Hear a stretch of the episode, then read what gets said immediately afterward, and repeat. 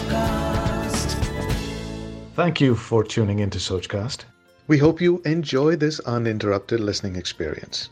But before that, please do listen to these messages that come from those that support your favorite show. This is SK Radio. Khane Khas with Sanjeev Kapoor. सभी सुनने वालों को संजीव कपूर का प्यार भरा नमस्कार और कुछ मीठा हो जाए भाई। मीठा, बढ़िया सा मीठा और ये जो मीठा है, खुबानी का मीठा। जी हाँ एप्रिकॉट ड्राइड वाले जो एप्रिकॉट हैं। अच्छा एप्रिकॉट दो तरीके के होते हैं। एक तो जो सूखे वाले जिसके अंदर सीड होता है, वो वाले में चाहिए।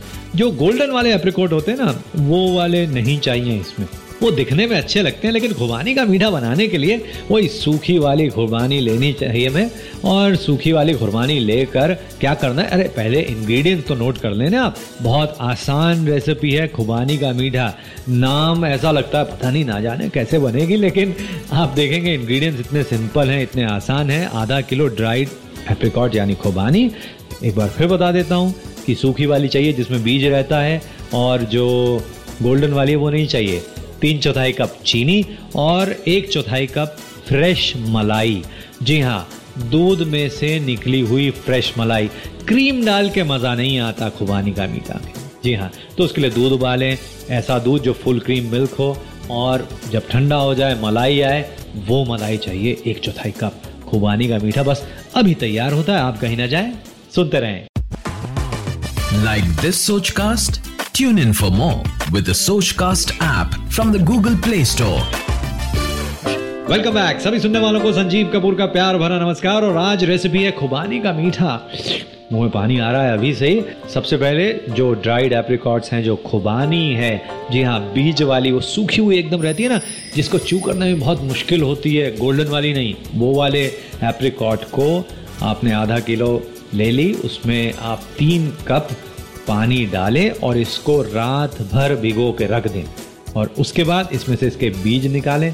और जो बीज हैं, उसको तोड़ के उसमें जो सीड हैं, वो निकाल लें और इसे ब्लांच कर लें और इसका छिलका निकाल लें। जी हाँ बादाम को जैसे पानी के अंदर भिगो के रखते हैं, फिर छिलका निकालते हैं उसी तरह से, ये खुबानी के अंदर से जो बीज निकलेंगे, उसका भी छिलका निकाल लेना है गार्निश के लिए। अब जिस पानी में इसे भिगोया था रात भर खुबानी को, उसी पानी में इसे बॉईल करें। उबलने के बाद करीब 10 मिनट तक और उबलने दें ताकि और सॉफ्ट हो जाए। फिर इसके अंदर चीनी डालें और चीनी डालकर इसे पकाएँ। चीनी घुल गई, फिर इसको आँच पे से निकालें, थोड़ा ठंडा करें और इसमें से काम करें। कुछ जो एप्रिकॉट्स हैं, जो आपने जिसमें बीज निकाले हुए हैं, वो थोड़े से तो रहने दें, अलग निकाल लें और बाकी जितने उसको प्यूरे कर लें। और फिर जो निकाले थे एप्रिकॉट्स अलग से और प्यूरे, सबको एक बार फिर सिमर करें। और सिमर होते होते देखिए कितना बढ़िया रंग आ गया है, ग्लेज आ गया है, बहुत अच्छा। और ये तैयार हो गई है खुबानी का मीठा, लेकिन अभी नहीं अभी इसको गार्निश करना है जी हाँ जब परोसें इसे तो आप इसको परोसें मलाई ऊपर डाल के होममेड मलाई, और जो इसके बीज निकले हैं खुबानी के, वो ऊपर से डाल के कभी कभी वो कड़वे निकल जाते हैं कोई बात नहीं, उसमें भी अपना ही मज़ा है आज बस इतना ही मुझे इजाज़त दें नमस्कार Thanks for listening. I hope you enjoyed this Sochcast. What is your Soch? Send us your comments on our Facebook page and Instagram page. It's time for you to do your own Sochcast at Sochcast.